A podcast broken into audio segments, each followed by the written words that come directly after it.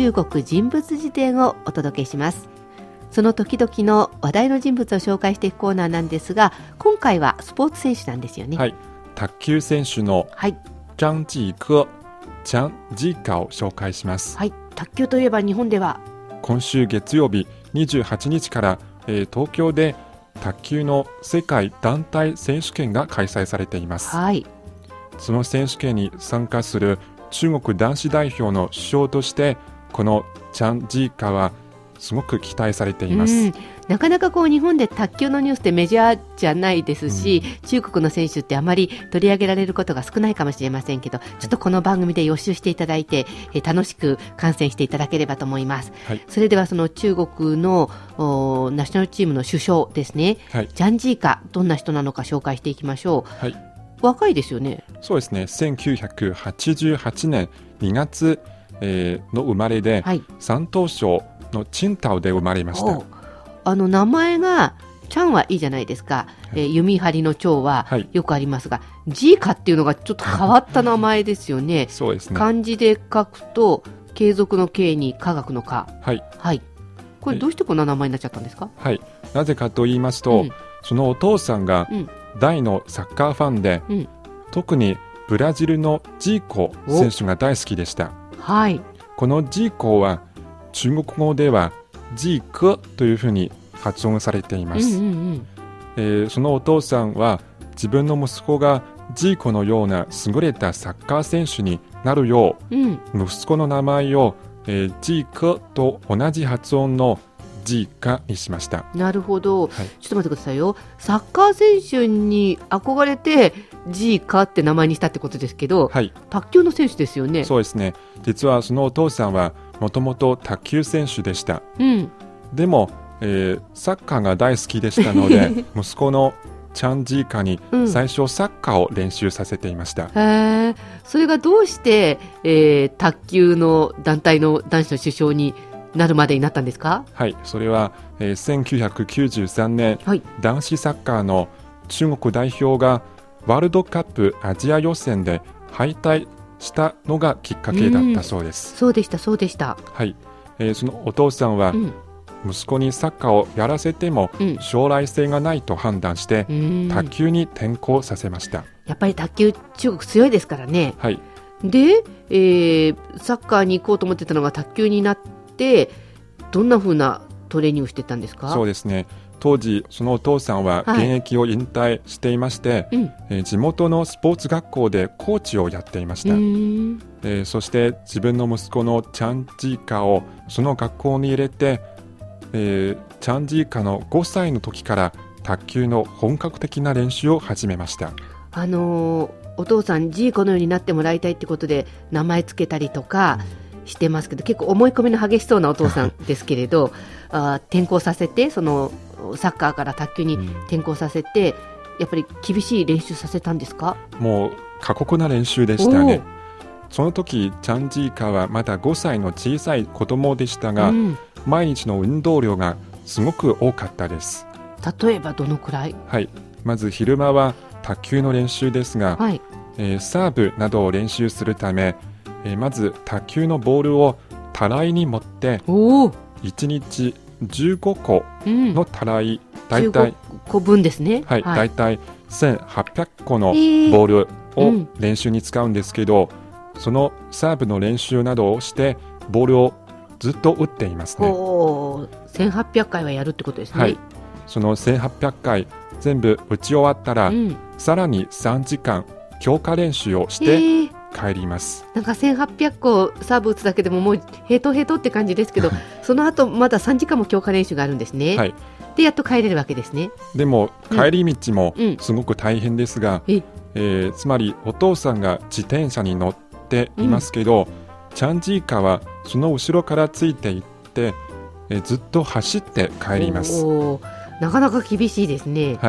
で、これ毎日やったんですか。そうですね、そのような生活は6年間続きました。そして張繼科が休める日はいつと言いますと、毎年の旧正月の初日の1日しかないそうです。日本だと盆と正月って言いますけど、もう正月だけ、しかもお正月も1日だけ。へえ。それからお父さんは、チャンジーカの、体のバランスを訓練するため、彼が7歳の時からよく海に連れて行って水泳を練習させていました。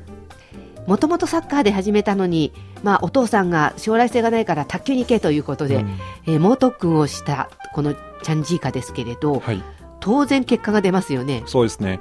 もう10歳の時、すでにお父さんより上手になりましたでしょう。そして地元チンタオのプロチームに入りました。そのプロチームに入った後、勤勉で、いつも決められた練習の後、居残り練習をやっていました。すごい。そして2002年、彼が14歳の時、世界ジュニア選手権で男子シングルスで優勝しました。すごいですね。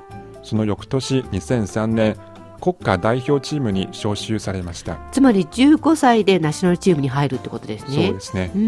それから2004年のアジアジュニア選手権で団体優勝に貢献して、チャンジーカは国家代表の中でも将来重点として育成する選手の一人に選ばれました。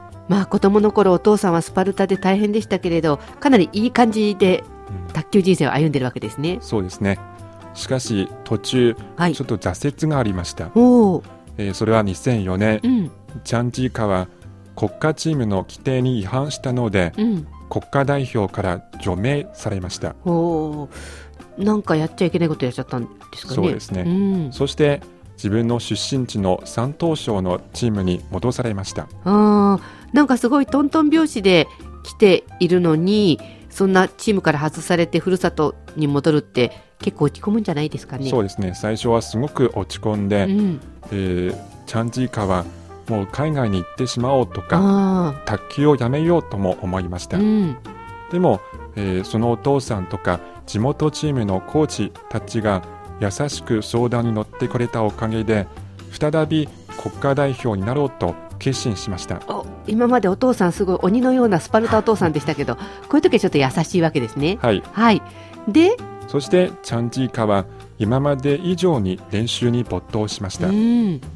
で、そして2006年全国選手権の男子シングルスで5位になって、これで国家代表チームに再び招集されました。すごい若い時に招集されたわけですけど、逆に一回挫折があってまた呼ばれたっていうのは彼にとってもいいことかもしれないですね。2006年にもう一度国家代表チームに戻って、その後はどんな感じですか？まず2008年の全国選手権ですが、男子シングルスでは当時の中国の男子代表のトップの3人、つまりワン・リー・キン、マー・リン、それからワン・ハオという3人を相次いで破って優勝しました。これはチャンジーカにとっては自身初めての全国優勝でした。全国といっても中国本当に広いので、すごく大きなことですよね。その後は？その後2011年5月世界選手権の決勝で、同じく中国人選手のワンハオを下して優勝しました。これも自身初となりました。そして同じ年の11月ワールドカップでも初優勝しました。すごい。さらに翌年2012年のロンドンオリンピックでも、自身初のオリンピック優勝を実現しました。世界選手権とか、ワールドカップ、そしてオリンピックという世界三大大会の優勝は、中国人として劉国梁、それから孔令慧について3人目となりました。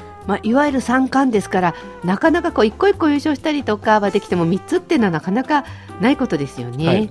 話を聞いてると子どもの頃は随分大変だったようですけど、いろいろなエピソードもありここまで来たということですよね。